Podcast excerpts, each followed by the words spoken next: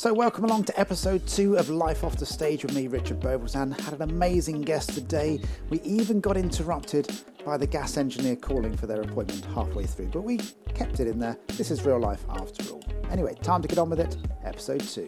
My guest today is a Ceroc teacher, burlesque teacher, hula hooper, cook, and someone, if you look on Facebook or Instagram, you'll see a very varied set of photos from workouts to Hollywood to quite possibly the scariest vampire I've ever seen in my life. Today on Life Off the Stage is the fabulous Veronika Oliver. Welcome Really? along. Thank you for inviting me. I did say just in our little pre warm up when we were chatting away, when are you getting ready for it? Because you don't look glamorous enough. As you can see, I've, I've dressed up for the occasion in my uh, in my t-shirt, and and you look like a model. So um, I'm, I Oh, might, thank you. my hair next it time. matched. Look, it's red. I mean, it's red or red, right? And I don't know. You know me well, or maybe I have some kind of telepathic things and, and know what you're gonna wear.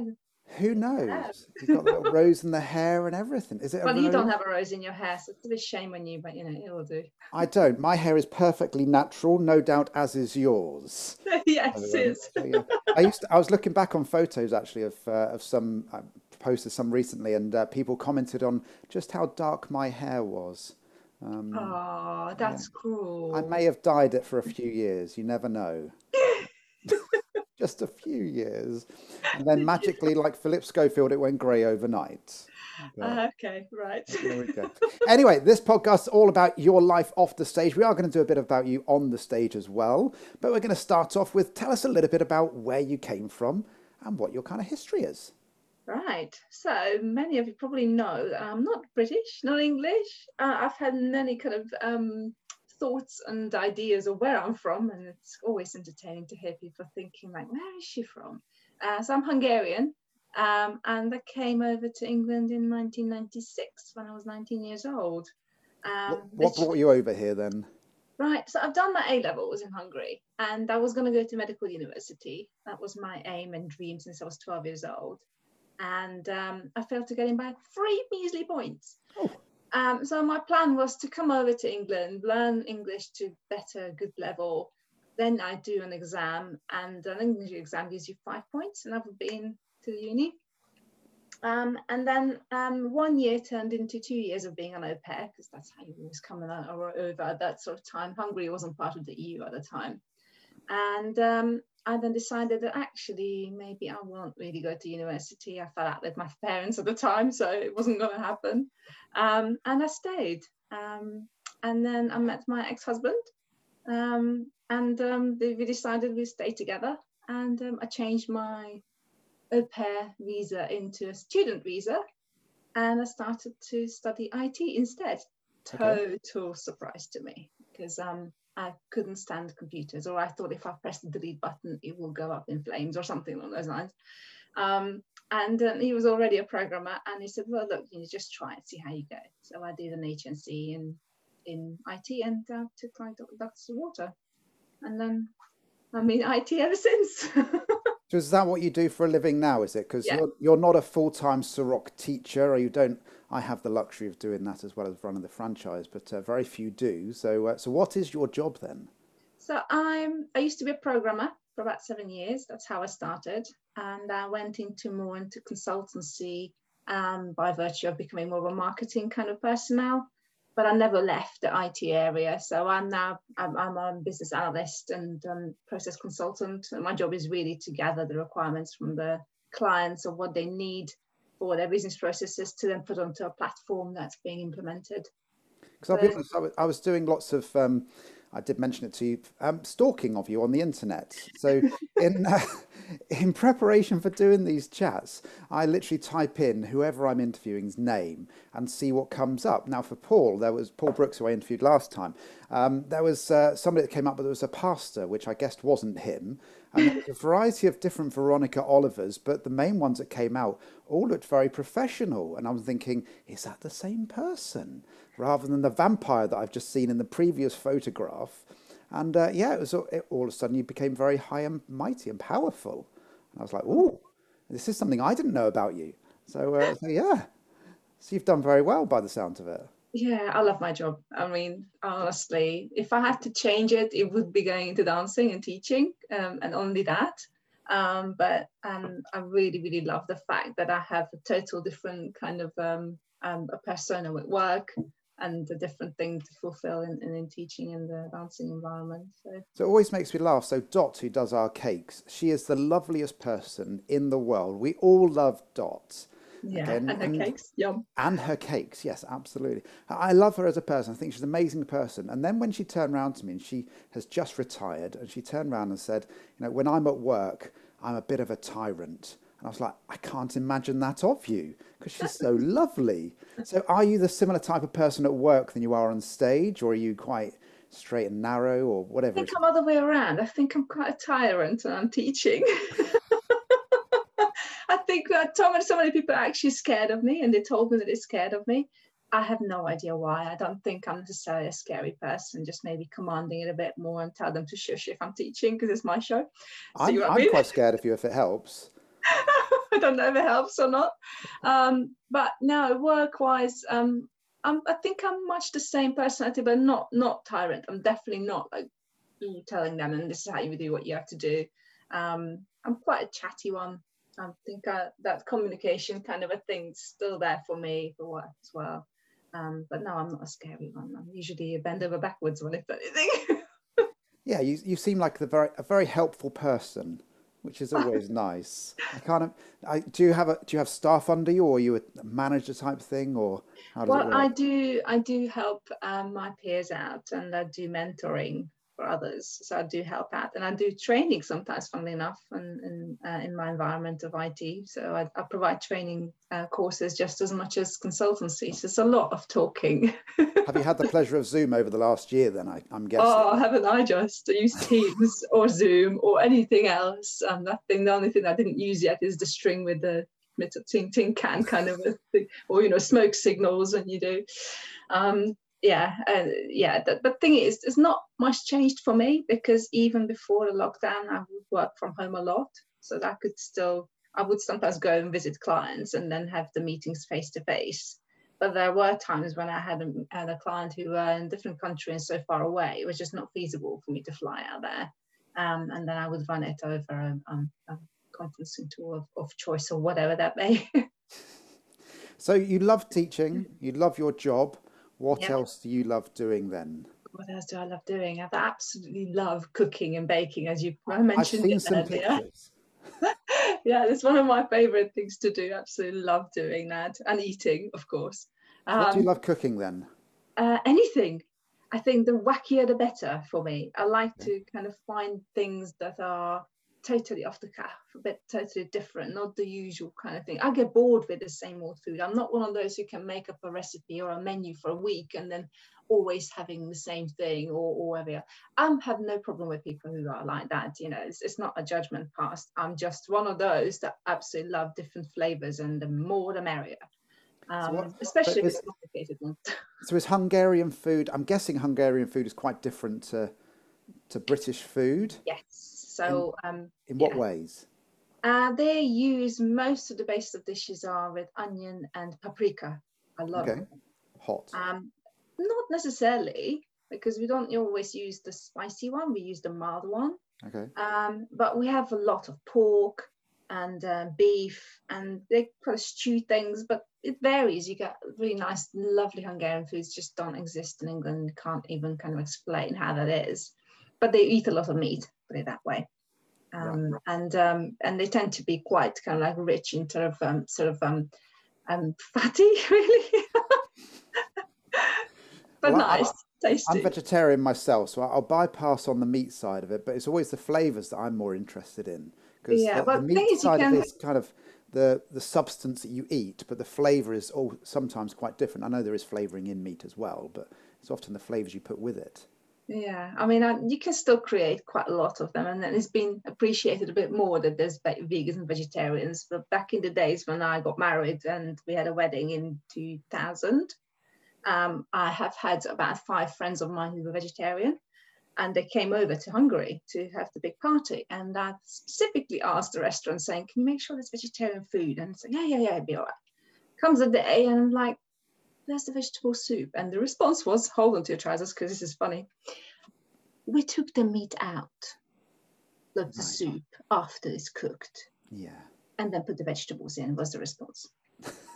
Because Yeah. that's exactly how it works. Yeah, And and, they truth- fried the vegetables in the same oil they fried the schnitzels in. So yeah, it was like go vegetarians. But it's, That's I was really, about sup- them. I was really surprised when I went to. Um, I drove through Germany a few years ago, and I was flabbergasted going into McDonald's. The variations of vegetarian food in McDonald's in Germany is far greater than we have in the UK, and I found out something like fifteen percent of Germany is vegetarian. It's much more than here.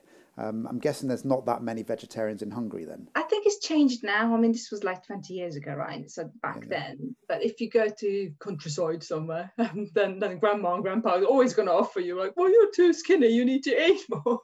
and they will try to make you eat. Well, okay, if you cut it up very small, the meat, then it's okay. Yeah, it doesn't quite work that way, does it? But No. yeah, a lot of people don't quite understand the principle of, of it, but it's also depending on why people are vegetarian as well. Some people are vegetarian for the health reasons, for the um, society reasons, or whatever it may be. Um, I'm vegetarian because I don't want to eat meat. It's my choice. We were watching Yeah. a program the other day, and Zoe said, you know, there was people trapped on a desert island type thing. And uh, she said, "What would you do in this situation?" I said, "I'd eat the rabbit. I wouldn't have a, even a question about it. It would be done because you need to do that to survive." to Whereas I. I have the choice now not to eat meat, so therefore I, I don't. Um, Yeah. But I Well, no grown prob- up in a farm and we had lots of um, animals. So we had a rabbit farm, we had geese, ducks, chicken, pigs, the whole lot. So I went through and yeah, I put my hand up, I've killed them all. And I learned how to gut them, how to work through them. And I feel like, you know, if, if you feel comfortable with that, then, you know, go for it, go and eat meat. It's fine. Absolutely. I, I say I've no problem about anybody eating meat themselves. It's, you know, if you have and equally, equally went through like a year when I was non-vegetarian and, Okay. and just decided that I don't want to eat meat. And then know, I didn't. And So what was the thing that took you out of being a veggie then? Um, I don't think I kept the diet very well, which meant that I didn't eat the right kind of proteins. I should have done a bit more research. So I, I started feeling really weak and really Okay. And then eventually went away to Scotland on a holiday with my daughter, and on the way back at the restaurant in the go. I was starving. I was like, I've got to have a burger. and I've been nailed it. And then that was it. there you go. say, pe- people often talk about bacon sandwiches, don't they? But uh, well, yeah, I I know I can get that, but I don't even eat bacon. So even though I'm non-vegetarian now, I eat anything. I still only eat turkey bacon for some reason. I'm not a keen fan. of turkey bacon, I've never even heard Yeah, of it's, turkey it's bacon. like made by Mattessons. I mean, I'm, I'm not obviously being, you know, No? paid for this advert here. Um, Yeah, I, the it's millions of people downloading this, they'll they'll be uh, wanting their piece now. but I, don't really eat pork much. I don't know why. It's just don't. That, that doesn't really agree with me for some reason. I'm not a keen fan, so I don't eat pork, and that's what a no religious reasons, just not really keen. So. Fair enough. Some yeah, Zoe doesn't eat lamb particularly, so um, so yeah, people eat different things, don't they? So as I mentioned in the intro, you do seem to like to do the odd bit of dressing up. Yeah. Where where has that come from then? What, what what's that all about? Right. So this is rooted right into my childhood. Um, in Hungary, we have uh, once a year a big celebration at the end of uh, winter. So end of February, basically the last weekend of February, is usually um, basically um, scaring the winter away. It's like a celebration that they have. I think it's rooted from back in dark ages, long ago, when people would make these scary masks and they would go outside and scare the winter away. But we had it at school, as in like a dressing up kind of opportunity, a big party. So everyone would dress up, and either they'd given us an idea or we just all dressed up whatever we wanted to.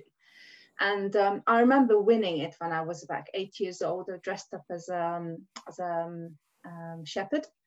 Um, had a little sort of a moustache drawn Okay. on. My dad had a really nice curvy pipe, had that in my mouth, it tasted disgusting. Um, and he had his coat on, which was inside out, really furry, proper coat, put it on, and an like, old hat. Um, and the only thing that give it away, and I was a girl, I had a little earring in my ears, little blue flower in there. Um, but yeah, I absolutely loved the dressing up even then. Uh, and I went into little productions that we wrote our own selves and, and dressed up then as an old grandma with flower in my hair to make it look grey. See, some people are trying to look grey, some people don't. I don't need it. happens to them naturally.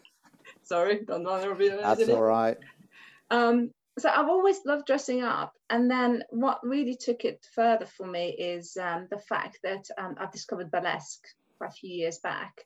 And that gave me the opportunity to then start buying corsets and any excuse to buy really nice outfits for Okay. the performance. Um, and that also meant that I had to look into the 40s, 50s hair, sort of hairstyle, face makeup, whatever. Um, and also, I'd always loved Halloween here. So there you go. That's where you're going to start going into the darker side of things, of actually. It does look vampire- very dark when you go Yeah. dark. It looks But- very dark. Yeah, but my, my aim is always I love shocking and surprising people. Whether it's a good shock or a bad shock, I don't care. Yeah. Either way will work for me. Um, and I, I, I, I then really start pushing my own kind of um, abilities and looked into YouTube videos and, and trying to copy things. So Terminator was one of my favorites and always will be. Is that the spider one? Is it? No, the Terminator. I don't know if you've seen that one. Spider one's very good as well. Spider one. If you haven't seen the spider one, I'll I'll try and dig it out for some people. Um, but it's literally like the body of the spider on your eye, isn't it? And then the legs it's sticking out from there. That, It's like crawling out of your, your head, Yeah. basically. Now, I've created that for Medfest for one of their things. Um, it was um, an A party, anything starting with A, and I thought arachnophobia, that will do me. Um, that's how that came about. that must have taken Um, hours. Do you know what? Um, the prep before it is because making the spider is fiddly one. It's, it's very you would you would laugh at this, right? I've actually made it out of you know you have the cotton wool buds that you use Yeah, for yeah. cleaning things. You stick those together to make the leg, and then you paint it black, which I painted with nail varnish. Okay. Um, and then when you're assembling it, I have a cotton wool pad that you use for cleaning your Yeah. eye makeup off. Not, not that you would, but you, don't, know, don't I judge. wear I, don't know what you do on. Saturday. Um, painted that black and then literally put it onto my eye. And then I stuck on the leg one by one by one by one, all the eight legs to kind of get it on there. Now that's fiddly. And the fiddly problem with it is sticking it onto your eye, pa- eye, eye patch is you're using a spirit gum or some other theatrical thing. And it, it I don't know, it, it reacts to me a little bit. So I end up with red eyes afterwards, obviously, because it feels like it's just sitting there for ages. That is dedication. yeah yeah that that does take an hour and a half and not comfortable and it, it's it's not the best thing but i love the look um whereas um terminator takes about two hours two and a half hours to put on but that's literally like one fa- half face ripped Yeah. up and it's like a ro- robot underneath It's just the painting the robot on takes a long time to do Are you there in front of the mirror, literally Yeah. in reverse, doing it yourself? Because Yeah. for those that know me, my, my drawing skills are, are not quite the same as my dancing skills. So um, my, my five year old daughter has better drawing skills than I do. So if I draw a stick animal or an animal, it looks like a stick animal. And the only difference between my cow and my pig is that the pig has a curly tail. Um, outside of that, it's not quite the same. So if, if I did something like that, I'm not sure it would come out quite looking as yours did. Well, like I said, it's a video. I, I was I found the video, I had to do it, and just bit by bit did it. And sometimes it didn't quite work out exactly, but it still looked okay. Um, and then the fiddly bit also is adding in the extra wax things that make it look like you've got peeled off skin. You know, when you when you, Yeah, you yeah, yeah. your skin up and then putting the blood, blood around it. So I, I love that. But I've also I don't know if you've seen the one that I was doing Christmas special. I did like a 12 days of Christmas Mhm. thing. Yes, I, I did see that. I've actually worked with a bald cap. I never worked with that. That was Okay. brilliant fun to do. To make you look bold, you have to put that on properly. And um, and I, I bought a cheap one for that. Doesn't really work. I want it properly done, proper theatrical, and you had to use the hair dryer to to get it on, stick it on, and so that was a fiddly one, but so much fun because it looked like I've shaved my hair, which I have not done. I will not. No, don't shave your hair. It's lovely. Yeah, we don't want to, we don't want you shaving your hair off. So, what's the most daring thing you've ever done then? Ooh, most daring thing I've ever done. Um, let me just think about this one. Um, I think the most daring thing was coming into England. Fair enough. Um, well, I was 19. I had um, a one-way ticket on the coach. 27 hours it took to come from Hungary Wow. to here. Uh, I had two pounds in my pocket and no return ticket. And going to the family that I actually went to to be with, I never met them before. I phoned them once and uh, we had a phone discussion. So I was gambling with my big suitcase that they would come and pick me up from Victoria, which they did.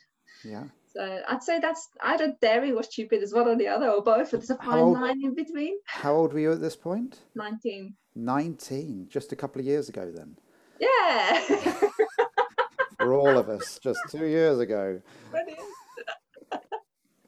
At 19, that is that, yeah, because I'm guessing your English wouldn't have been amazing at that point. No, no. I mean, I studied it in college. Um, I studied Latin, of all things, funny enough, and English. Okay. Those are my two major languages I had to do. In Hungary, it's normal. We have to do that when you're doing A levels. You have to study two languages. Do you? Um, Okay. But um, I, I still couldn't quite speak it. I mean, I could understand probably about what a good 60%, but I had to ask people to slow down because you don't speak at the level or, or the speed that you do when you are just learning. You're a lot Yeah. slower. It takes you a while to do. And plus, at the first, you you always translate it in your head. Mhm. So it takes like a, a- almost a year for me. It took that long when I started dreaming in English, not in Hungarian and that was a point when I thought, okay, well now I'm no longer translating. I'm like, as it comes, I'll process it in English in the same way back out again. So Yeah, yeah. I mean, languages is not my forte. Again, I, I, it it ranks alongside my drawing skills. Um, yeah, I'm I'm not So what are your main skills then? What, I mean, I'm not saying that. Oh, so uh, you can't yeah, I'm rubbish at that. It's not everything. Yeah. um, my my main skills. I. No, that's all right. Uh, I think my main skills, obviously, I you know, dancing is. I, I think I'm not too bad at that. Um, I'm also quite into music, playing guitar and doing the odd bit of singing and stuff. But um, Singing and guitar. know. yeah. Oh, you should serenade me.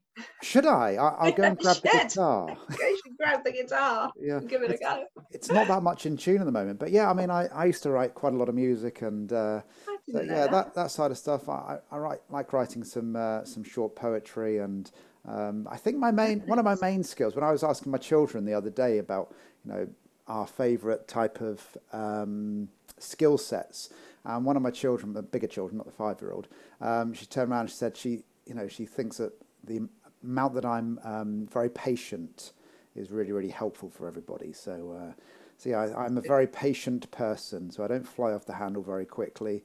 Um, Nice. so yeah, that's and therefore I kind of try and make decisions in a very measured way. I don't just kind of jump at something, and uh, so I can sit back and analyze and and be very patient. But uh, Nice. yeah. You're so not like me. yeah, but I also play a lot of sports as well, so um, which I, I try and be reasonably not too bad at those. Um, Nice one. What did you do before you became a full-time stock teacher owner? What was your day job if you don't mind So? I was in the RAF for six and a half years as an engineer. Um, did that for a while, and then I was a uh, sales manager for three years. Um, after that, um, all the time I was in the RAF and sales manager, I uh, I was also a teacher still. Uh, and then Wow, okay. what, uh, 15, 16, 17 years ago, something like that. Um, yeah, I gave it all up and uh, and said I'm going to do this full time, which I Cool. which I What a did. good decision. I'm ho- hope you're not, regretting it still. Not for one second, no. Good. No, I've had the pleasure over the last year, of course, of not being able to run the business. So I've been working in another company, which I've now stopped, Mm-hmm. and it was it was very bizarre. You know, I'd I'd walk into it and go, you know, I'm so used to running my own company that I'd turn up and I'd go, oh, in my head I'd say this, I wouldn't say it out loud. Oh, if you just did this, this, this, this, and this, then those things might work better.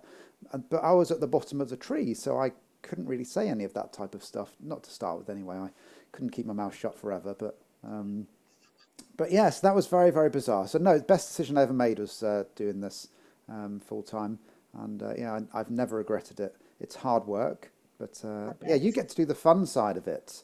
The fun side. Well, I, I have had the chance of, of, of throwing in and, and just being just a full-time teacher or even just get some of the franchise. But I have all the kudos to all the franchise owners. It's so hard work, I Hmm. think, with all the marketing thing and all the advertising and all the organizing and chasing and whatnot that you have to do. I wouldn't want to do it. I'm maybe a lazy person, but there's no way. But then I, wouldn't want to do your I had job. to- well, there you go. Um, but you know, like I said, all respect because it is it's, hard work. It feels like you are. Uh, for me, um, I work from nine till five thirty. Well, you know, thereabouts. You know, people go in and out of it, right? Uh, but it feels like when you're a Ceroc world and that's your full-time job, it's never ending. It's like twenty four seven because you are on call when you are not on call. So. Um, Yeah, standard day would be eight in the morning until midnight. Yeah. That's exactly. a normal day. Exactly. Um, Um, it still makes me chuckle when people turn around and say, "All you have to do is turn up and teach a dance class." You know, Yeah, what do you do during the day? And you think, You've no idea. It's, Yeah, it's a lot of work. But, um, Exactly. but yeah, now we're on to Ceroc then. Tell me about your Ceroc story then. So where did you start? Who did you start with? How long you been going and all of that type of stuff? So I first come across it in 1998. Uh, and that's when aforementioned ex-husband, he was the one who was doing it and dancing it at the Ealing venue, the original one that was um, taught by um, Mr. Cronin, Yeah, James Cronin. James Cronin. Yep. Um, so I went to, to that class and uh, we very much liked it and enjoyed it, but because it was on a day then he was playing football, which just made it a bit difficult. Um, and um, you know we had to drive at that point, so we kind of dropped it for a couple of years. And then in 2000, um, that's where Annalisa Martin opened up this Rock Surrey venue in Surbiton, and she was doing a, a busking session in Kingston, which Okay. my ex-husband realised, I didn't notice, and picked up a flyer. And then we started going to the Surbiton venue, which was like 10 minutes drive, not like a half an hour drive. So were lucky in London, there were so many venues to, to attend. So that's why I started and um, I kind of stuck with it. And I think I became a, a sort uh, sort of um, taxi dancer by, by a couple of years down the line, even less than that. So how did you find all the audition process and teaching Oh. and stuff? Okay, so this is something that many people know. I failed my first Rock teacher exam. No. I have. Who failed Um, you? Um, well, so it was, I don't know if you know George, George, Yeah, George, yeah, I know George, Big George, G, he was uh, yeah. the head of dance at the time. I went through they- training with George. So they failed me on a couple of things. Apparently, my style wasn't quite right in terms of clothing, of all things. Okay. Um, the shoes didn't go match with the, the trousers I was wearing, but it wasn't the case of, well, what shoes I'm wearing is like, that's the only dancing shoes I have. So, you know, um, and I didn't like to dance in skirt, never have. Um, and, um, and the other thing was mostly probably because I was nervous. Um, they said that my accent came through really strongly Okay. um, and they were worried that I would just go really pack it in on the stage and I couldn't handle the, the, the heat of it. Okay. Um, even though I was a Ceroc t- uh, taxi dancer by then, but maybe I was flustered on the day. I don't know. It was a hard day. I think Paul mentioned that before as well, and the the, the whole workout for the beginning, and having to do coordination up and down crazy, and then having to have um, a bit of a chat why I want to be a Ceroc teacher, and then all day long you go you're break broken down. I mean, you know it. Um, you I get up do, there, a as- bit of it, and then come back out, do it again, again. Yeah. It was an exhausting day, but exciting day. Um, this is the so- audition, isn't it? Not the actual course. no, no, the audition. Yeah, yeah. um, So after that, um, a few months down the line, um, Annalisa uh, Martin was pushing and trying to get in touch with Georgia, and she came down to see me actually teach a Ceroc teaching class, not you know like the taxi class, and also see me how I am. Um, and uh, literally, that was that was it. Um, she said, "Okay, well, you're all right. Um, let's do another one." And then they let me go through that one, No. and I became a teacher. And then you had the pleasure Got of to stop because Oh. I've got a call. Oh, so for those that don't know, and we'll come back to this, this is the gas engineer. Hi there. Um, are you? Yes, I am. Okay, brilliant. Thanks. Uh, cheers. Bye. Bye. Bye. That's okay. He'll be in 40 minutes, so that means we can we can carry on. This is this is live interviewing. We're just going to leave that in. okay. Uh, there's there's the gas engineer for you. So uh, Yay, yeah, the indeed. wonders of Zoom at home. It really is. So we've got 40 minutes. We'll be finished Yeah. before then. You'll be Get fine. So don't, just answer the questions quickly. So who took? So presumably George took your course as well, then did she? no, it was No. that Saffron. Saffron. Oh, Saffron. Oh, lovely. Saffron, and also my namesake, Richard Oliver. Richard. Uh, there's a funny story there. You will ask him, or anyone ask him, he'll still laugh at me, um, and he still remembers it fondly on my actual day when he had to do the exam. Uh, I decided, I've already started liking corsets back then, that I would wear a really nice corset with a pair of jeans because I thought, yeah, rock me, oh, good, Yeah, yeah. great. Which was great, except um, it was having problems um, breathing because it was Okay. constricting me.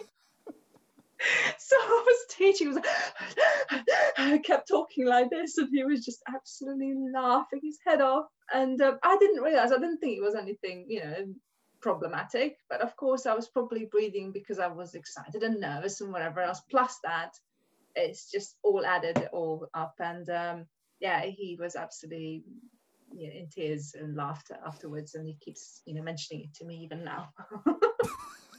and that was 2004, and he still remembers it. It's like great, thanks for that. So was that back at the dance attic, was it, or were we in Yeah. the dungeon? You're at Yeah. dance attic. Must have been one of the No, last. not dance. Think I that's where my um audition was Okay, twice. But the actual thing was at the studio. Is it at Ion Studios. Iron Studio? Yeah, Yeah, yeah. that's why we stayed. Actually, stayed there on site. Oh, did Um, you? I, won the last night. I think I did. Every day I was commuting because it was a six-day course back then, Yeah. the beginners course. yeah And on the sixth day, you're literally doing um, your um, exam, and then on the seventh day, nobody works because you know it's the it's a Bible, I said. Um, don't ask. not That's random. why, there isn't, Um, but yeah.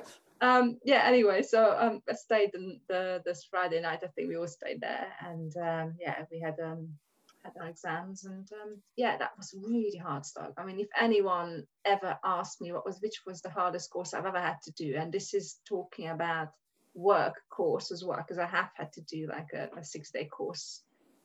By far, the Ceroc is the hardest I've ever ever had to do. So. Don't underestimate the Ceroc teachers because we have to go through hell.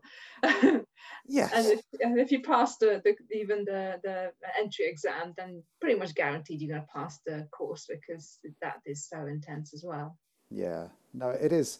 But you know, that's what I love about Ceroc in that you do get, um, you do get put through the mire, that's for sure. Yeah. Um, but you get you come out the other end as a, a good quality teacher. yes No, because you most- prep so much for it Yeah, it's just you can't fail really because it's drilled into you so well yeah, Yeah. and it means that what we're then able to give everybody is a is a really good quality night, you know, Yeah. good quality of teaching, and you know we know what we're doing, and when you're on stage, you're then able to be very professional, which um which I love about it. So uh, it does make it make it much easier. So what do you think makes a great Ceroc teacher then? Because you are, you know, I've seen you teach. I think you're a fantastic teacher.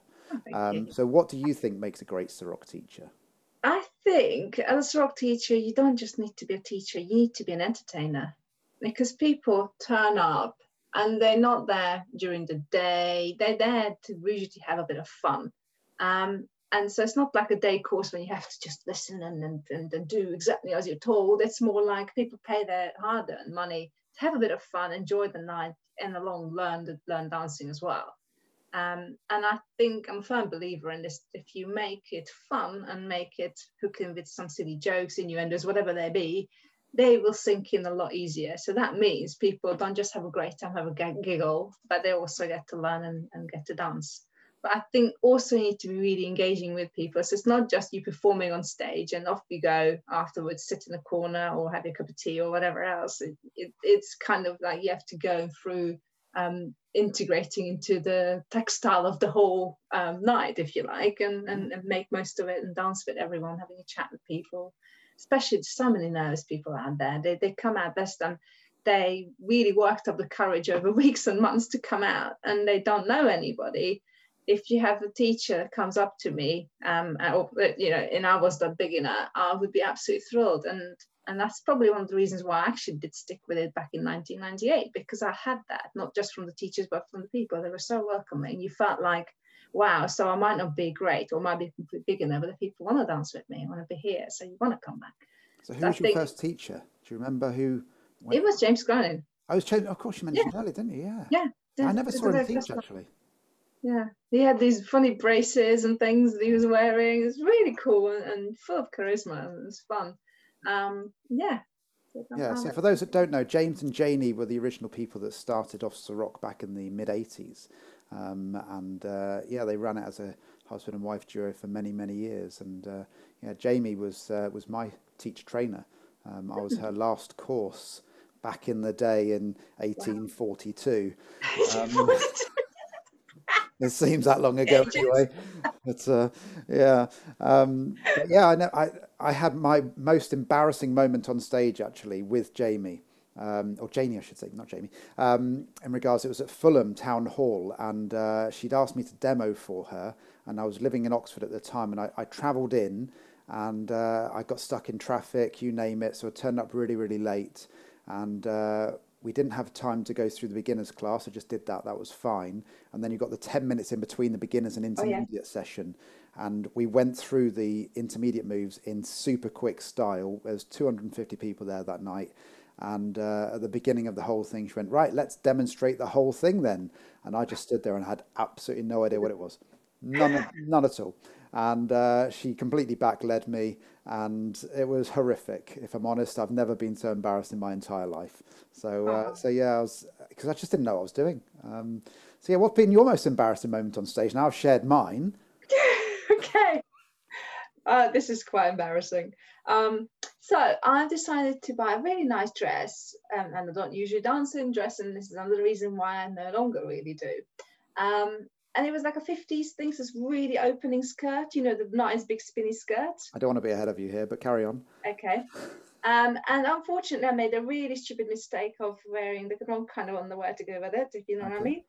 Um, Just, uh, and, up the up the um, up the backside type. Yes, basically covers not much. yeah. and um, and the horrifying kind of uh, realization dawned on me um, quite thankfully before the class started because uh, I've arrived quite close and to you know like 20 minutes before the actual thing started. And I said, what am I going to do? Um, if it was a low stage, it would have been okay, but the stage was already a, a, me- a meter and a bit above, so it would have been an easy upskirt opportunity. Um, so I just ran out to shop and I could just about find some thread and some needles so I could kind of stitch the skirt a bit oh, together in bits so that it wouldn't open up so much. Um, unfortunately, during the class, stitches started to come up. and I could see man like sloping lower and lower. Oh. I was like, no, this is not happening. Oh, um, so yeah, that was probably the worst thing and lesson learned. yeah. yeah, that was that was one of them. Probably had some other ones. I mean, usually as just like Paul, I, I tend to dig myself into ground and the hole when I'm starting innuendos, or if I don't even mean to, and I say something and I just go, what did I just say? It there? definitely seems to be common. This the uh, the Ceroc innuendo. I'm going to rename it. Ceroc innuendo because I think we all go down that line, and I'll rephrase that another time. Um, but yeah, it's it, it seems to happen a lot that people just say innuendos, and then people start giggling. Yeah. And you're like, what have I just said? And it's worse if you don't realize what you said actually and then you say it again and again and again, and then people are just in fits of laughter, and then you're there, and it's almost like there's a joke in the room, but you don't know what the joke is. Um, I think yeah. there's a move, and you say sort of go like uh, front, side, back, side. At least that's one. That's an easy one. I've never thought of the backside moment, but I have. I and I have been there through that plenty of times. Not in the backside, but as in saying it. But there you go. Throw no, it more. Uh, I'm trying. Zoe is in, incredibly good at doing uh, innuendos, and she has no idea that she's doing it most of the oh. time. So, um, so bless her cotton socks. And I'm, I'm often, you know, if I'm teaching with her, I'm in fits of laughter myself. She's just, just looking at me, going, "What, what is it? What have I said now?" So, uh, bless her cotton socks. So, what's your favourite style? So, you teach hula, you teach burlesque, you yeah. teach Ceroc dancing or general partner dancing. Which, which is your favourite and why? Oh dear me. Um, that's a hard one because I, I, like them for different reasons. I, I, am a hard investigative. In, I can't even say. Clearly, very, very demanding interviewer. I really am, or not. Um, gosh. So, what do you love um, about hula hooping then? Right, hula hooping. I, I can't hula hoop. I'll, I'll put out there. You come to my classes. Well, that's if I did that, I would be able to. You're right. There you go. No one's born with it. Um, so hula hooping was a self-inflicted silly thing that came out of being on to a lot of the Facebook groups, and someone posted up like, "Oh, look at this dancing lady who does dancing moves and choreography with with hooping." I was like, "I remember I used to do hula hooping." I'm sure I can still remember it. So I bought myself a really expensive power hoop, really heavy one, weighted one that's supposed right. to be for core workout and I just started and I just did my own silly choreography. That's when I realized that I could still hoop. Ha. Mm. Um, and I posted that up for a laugh, and then people said, "Oh God, you should you should do this. You should teach us." It's like, hmm, maybe I should. And that's how it went. Uh, literally oh. got into it and absolutely love it. Um, so I don't just teach the basics for like 15 minutes. I then then go into choreography, which was great because okay. it's pushing me in a different way to have to come up with choreography to music and songs. Yeah um, and then teach that. And by the end of the class, we're doing it. And it's a workout and a half. I mean, if you think this is an easy one, whoa, think again. I'm absolutely drenched by the end of it. Um, so I know um, we tried with um, so Beatrice had a hula hoop, our five-year-old, mm-hmm. and uh, and we tried to hula hoop with that, and then realised that because it's only that big, it's not quite so easy. Gonna, it needs no. to be a bit bigger. So yeah. certainly with my hips, that's for sure. So, so in um, case you are looking to buy a new hoop, you need to have it as tall as your belly button or just below when okay. it's standing on the ground. So for your height, it has ah. to be at that height. Otherwise, you're really going to struggle. Yeah, this came up to about my knee. Well, yeah, then you will struggle. it's pretty much just like a it's like a corset for me, if I'm honest with you. So, um, so, so yeah, burlesque. That's something that very few people teach. Then, so now burlesque. That. That's another thing. So that I came across. Whew, that's difficult to tell. I think probably seven, eight years ago, something like that. Um, well, I, I, knew about that even before that. It's just that's when I really started taking classes and learning it, and I was uh, part of a, um, a little group of performers. Um, we had um, shows every other month, and I had plenty of private bookings. So many times I was just uh, performing as part of that group, like three or four, maybe ten of us maximum. Um, and then I started doing it on my own as well. I have had a few bookings, and um, I remember offering it back actually I was offering burlesque many, many, many years ago, but I think at the time this rock um, kind of um, people were not ready for it probably. Um, and uh, I think the assumption was like, oh, I'm gonna definitely gonna get my kit off and whatever else, which I don't do, as you probably don't probably know. Um, and then a few years back, um, I've offered it by chance to uh, teachers at MedFest. I was going there as a, on a holiday, so it okay. wasn't part of the teachers. But I said to Tim, "Look, I'd like to offer a class for free as part of the fun thing if you think it would go down well. Um, and he advertised it. And then very soon as I put up that the girls are welcomed, I had um, a guy message me on WhatsApp like, "What about boys? Why can't we have a go?" It's like, mm-hmm oh, I bet you can. So I then decided to run two classes, one for the girls, one for the boys. So we had a burlesque and we have a boylesque. I was going to say, is it called boylesque? I love it the name. Actually, it's called boylesque. Yeah. Not uh, not my naming. It has actually um, kind of um, been around. It's not my invention of the naming. Um, and it, it is a thing. Um, and then ever since that that went so well, then I did it again next year and then um, Michael Art said, look, we really like it. Uh, let's put it on the weekenders. And um, been doing that on the weekenders ever since and absolutely love it. There's just nothing better than having the girls pitted against the boys performing in the pubs. It's not just uh, the class that yeah. you do, you actually do the performance in the evening on, on the Sunday at the pub. And it's it's a hoot. It's absolutely brilliant to have all those people um, coming and joining and having a right giggle. And I think it's not so much just the, the show off of it, um, although that's obviously part of it, but the amount of ladies who came up and said, "My goodness me, you've given me such body confidence. I feel mm. so much better." And many of the moves are still applicable even in rock because they are extension of a lady's styling, if you like. Yeah, you know? it's moving the body, isn't it, in a certain exactly. way. Um, yeah, I think that's a that's a brilliant thing to do. It really is. So, um, so yeah, and Ceroc teaching, you've obviously been doing that a long time, and yeah. Myself. I love watching you teach.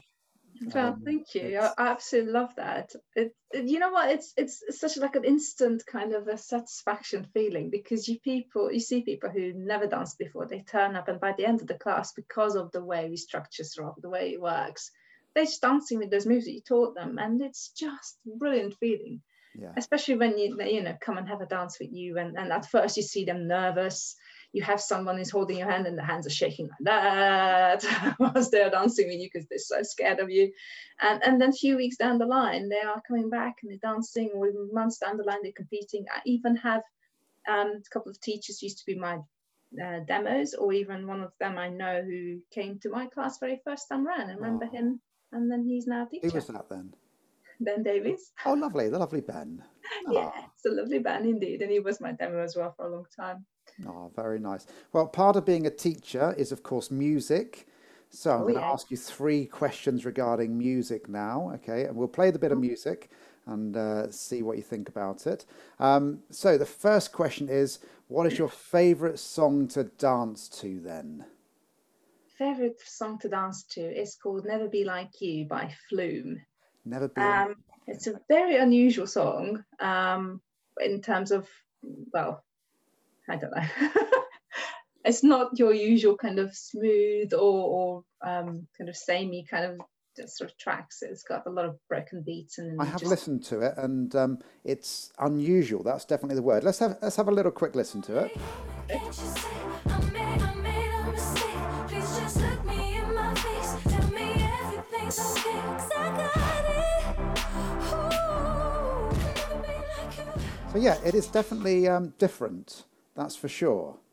But It's, I uh, love musicality, as you know, and Yes. I love the little nuances and things and unusual kind of beats that, that you can hit if you know the song well enough. And this kind of gives you everything that you, you, you could ever, ever ask for, wish for, if you are liking to do expressive dancing. And I am definitely next time we're around together at a venue going to play that song and try and have a dance with you to it. please, Um, I think it would challenge me to the nth degree as well. It really will. So, um, so yeah. So that's your favorite song to dance to, and it's always very difficult that question because you know people ask me that question all the time. Like, depends on a what type of mood I'm in, but also, you know, because we dance so much, often a, a song that you really love, you get a bit sick of, and then you'd move on to another song as well. So it's it's always I appreciate this moment in time a very difficult one. But what's your favorite song to listen to then? Very similar to this one. I mean, th- these two are actually crossovers, right? Um, so the other song was, um, I've forgotten the name. Aero Chord. Surface. That's the one. Surface by Aero Chord. Let's have a little Um, listen to it. Yeah.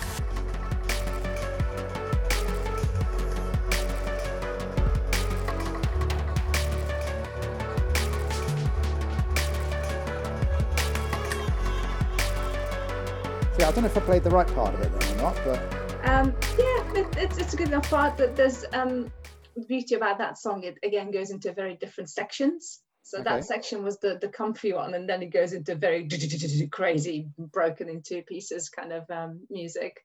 so why that Um, type of music then? Um, I think because I've never liked songs that were predictable, just samey patterned. Um, or I, I, nothing wrong with it. I danced to them and I enjoyed them. But I've always liked the kind of very unexpected little. Oh wow! I didn't see that coming. Um, as, as, as you know, when it comes to musicality, some things can be quite predicted, and Mhm. usually kind of know that the you know structure. Yeah. And then there's some things you just go, whoa, where did that come from? Oh, I Yeah. like that. I like being surprised as much I as mean, I I like think of surprising people. Say for Bi- me, Billie Eilish and Bad Guy, for instance. It's quite a Mm. normal song, and then it just goes slightly crazy Yeah. towards the end. You know, Yeah. that type of thing. I could imagine you would. you I like a lot of energetic stuff, but I mean, but I don't mean speedy necessarily. So I don't Mhm. mean necessarily the mainstream, the main room music, but Yeah. has a built up pent up energy that you can go pow off and explode over. So, what about a song that's had the most impact or strongest memory in your life, and why? Wow, now that's "Cry to Me" by Solomon Burke. Let's have a Um, little listen.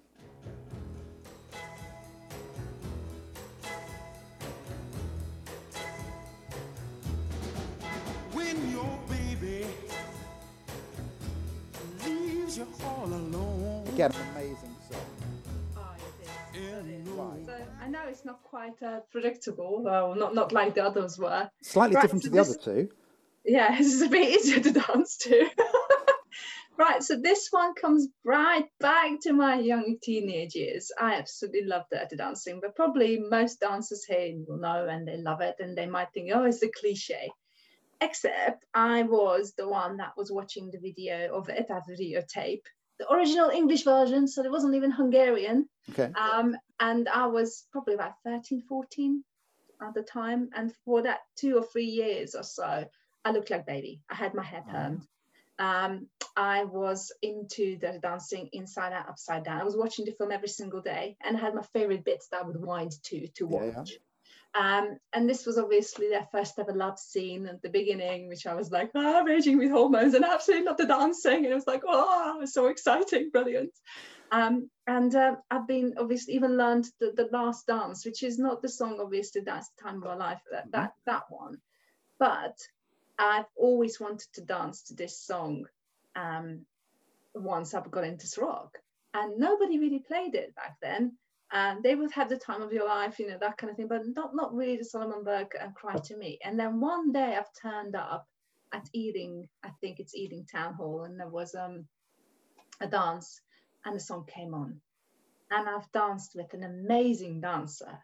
And I came off that dance floor, feel like I want to have a, a cigarette and a cold shower, and I don't smoke. So there you go. it's exactly. It was like, yes, it's what I always wanted. Oh, Um, and ever since, I- still very much love dancing to that tune because it just brings back the film, and I pretend to be. I know it's really like a teenage girl I'm talking about now, but there you go. Well, that film is why I'm here now talking to you. Oh, Um, So yeah, for for those that don't know, it's it's been on my bio a few times. Um, but yeah, I I watched Dirty Dancing similar age 13, 14. I'm just 21 again, and um, and yeah, I wanted to be Patrick Swayze. Um, I Oh. wanted to be a dance teacher full time, and I, I get to live my dream every day and and teach people to dance, and I am incredibly lucky to do it. Um, I still don't quite have. There's still the moment where um, he um, she takes his t-shirt off and he's standing there just with his chest, and I always remember going, "I'll have a body like that one day." Um, apart from having a lot more hair than he's got, um, or had, I should say, uh, I haven't quite ever quite got the six pack in exactly the same way. But um, I'm still working on a day by day basis. I think you're, you're kind of, you know, you, you'll get there, you know, one day, one day. Yeah, I have It's had in my life. I have had in my life six pack twice. Twice I've had in my life um, a Nice. six pack. And we don't talk um, about beers, right? No, not so No, much. the actual. So, um, no. It's hard work to keep that up though, because you've got a very low fat percentage in your body, and you have to have a very specific diet, and it's well, it's it's a hard one to hold. So, Yeah. So but but have you ever taught on that big tree, you know, the fallen tree that they're dancing, or have you done that scene with anybody? I haven't taught on that. No. No, we need I- to find one. I did walk across a tree recently, similar to that, and it the scene did come back to that. The scene came back to my mind, if I'm honest with you. So, uh, so yeah, no, I love that film myself. You know, if, if that's the film I have to watch ever again, that would be the one.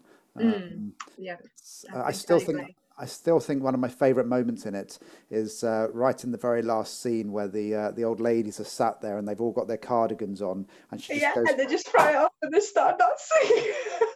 and off they go. It's uh, that for me is just kind of that is almost Ceroc. Not saying that all Ceroc people are that age, but kind of that feeling of, do you know what? I'm just going to get up and dance. I Yeah. don't care about anybody else. So uh, Yeah. yeah, no, I, I I love it. I think it's a brilliant film, and there's nothing wrong about being inspired by Dirty Dancing. It's not corny. It is the correct Exactly. answer. Exactly. Absolutely correct answer.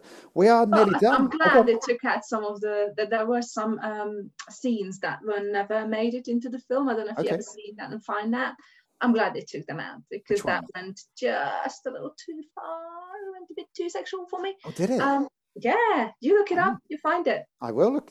That Look sounds wrong, but I'll look it up. It is a bit wrong, I know, but but you know the suggestive dancing that they have in there, obviously. okay.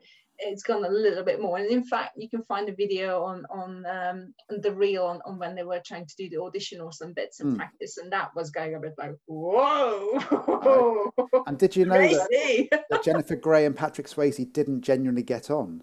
I know they, they didn't. That and- scene where and- they're doing the bit going down there, that's him properly hacked off with her. Yes, and they, they, they were not going to leave that in, but she was genuinely ticklish, and Yeah. um, yeah, he was just really you could see the proper annoyed face. Yeah, he yeah, was yeah, like, knows. He was "Mhm." properly hacked off. So, uh, yeah, we'll have to have a dirty dance and get together. We did do it once. Oh no, it's uh, watching Strictly at a weekender. We put up a um, a big sheet and we all set up the seats outside to watch it. But maybe we'll do a dirty dancing big sheet on a projector moment at Nice. a weekend. I think coming up. Alex and Emma they did the actual Yeah. showcase. They actually Yeah, they did. that dancing thing. If I Yeah. Yeah. many moons ago. But no, that is the correct answer. I love dirty dancing. So uh, we're on to the quick fire round. Okay, so Oh, I'm going to ask every, every person's going to get the same questions just to finish off. Quick fire. You have to answer them reasonably quickly. Okay. Okay, so are you ready? Favorite ice cream? Utter peanut butter clatter. That's by Ben and Jerry's. Absolutely love that. It's Good. Can you butter- say that three times really quickly? utter peanut butter clutter? Utter peanut butter clutter. Utter peanut butter clatter. Wow, you're good. Very Very. Are you judging by your room at the moment? I think I know the answer, but are you clean or messy? very, very very clean. It looks it. You look immaculate. Yes, I am equally very, very clean. Love or hate roller coasters? Love to hate them. I love them and hate them at the same time. You love and you hate them. Yeah, I love them because they are so fun and brilliant, and I hate them because they, I leave my stomach behind as we go, and I go, oh, I can't handle it. Yeah. Same reason I don't like acceleration in cars. I'm like, ah! Oh, okay. Excluding social media, What's the phone app you use the most? Fitbit. Fitbit. Yeah. Okay. Yeah. Checking every day. How did I sleep? How was my heart rate? Okay.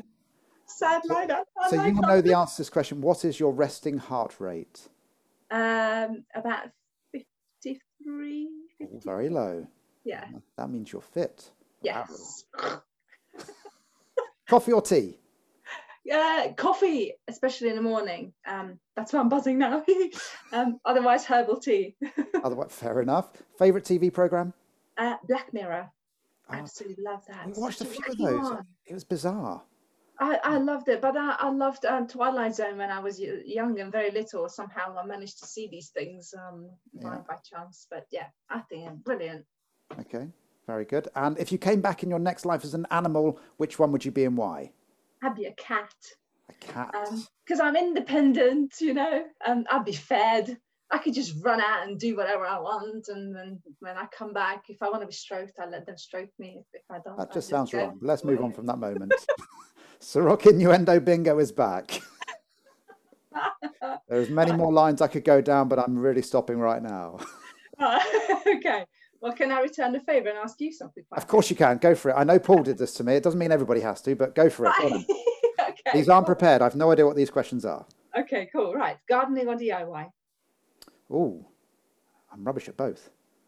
Uh, well, that's what Zoe would say. You're right, though. Gardening, Gardening. Yeah. Um, sweet or savoury? savoury, definitely. Okay. Uh, walk or cycle? Walk. You could talk more. Okay. Holiday or hot or cold destination? Uh, love both. Definitely hot though. Okay. Cat or dog? Dog. Okay. And if you could travel in time, would you rather go to the future or the past? I would rather go to the future because I think in a hundred years' time we're going to be living in a very different world, and I'd love to see it. Oh, that'd be great. But I have challenged my daughter, my eldest daughter. Um, she might be going into genetics. It might be the area she's going into. I, I don't personally think this is much of an ask, but um, I've always believed that uh, by the time that I get to the point where I might be leaving this planet, um, that they'll have created a cure for everything. So I've I've basically challenged her with creating a cure for fixing every part of my body that might fail. I don't think that's much of an ask of a child. I really don't. No, no, I think you're very reasonable. But basically, she's got to stop her father from dying. Yeah, exactly. No pressure whatsoever. None in the slightest. None in the slightest. Is that the end of your questions? Right, last one. Oh, go on. If you would have a rewind button or a pause button on your life, which would you rather have? Oh, rewind. Pause. Pause. Yeah, just to give me. As I said earlier, I like being. I like having time to think, and sometimes I, you know, I might go into the wrong mode and not not think clearly. So if I could pause. If I could pause other people and then just work out what I'm That'd going nice, to do, just walk around, then make a What a cup of tea, a mute button. I'm, I'm a married man. I can't comment on that. Zoe's not going to listen to this, is she? No, never. no, no, uh, no, chance. no, she yeah, she has listened to the first one, but yeah, uh, yeah, no, that would be quite nice. Yeah, pause buttons. Give me more time to think about what the right thing is to say. There you go.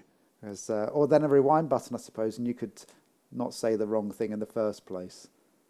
I What about you? You But you can always relive it, right? You can always just think about that and go, oh, Yeah. nice What would you do? A rewind or a pause button then? Hmm. For some reason, I still would go with the rewind. Fair enough. There are some things I would love to repeat again and do again. I don't know. That's all good. Well, we're going to end it there because you've got a, a British gas engineer coming round, which is uh, vitally important, and Yeah. uh, and I think we rabbited on for long enough. So, um, so today you have been an amazing guest, Veronika. Thank you ever so much for coming along, and uh, and we'll see you on the dance floor very very soon. Thank you very much. Thanks, Richard.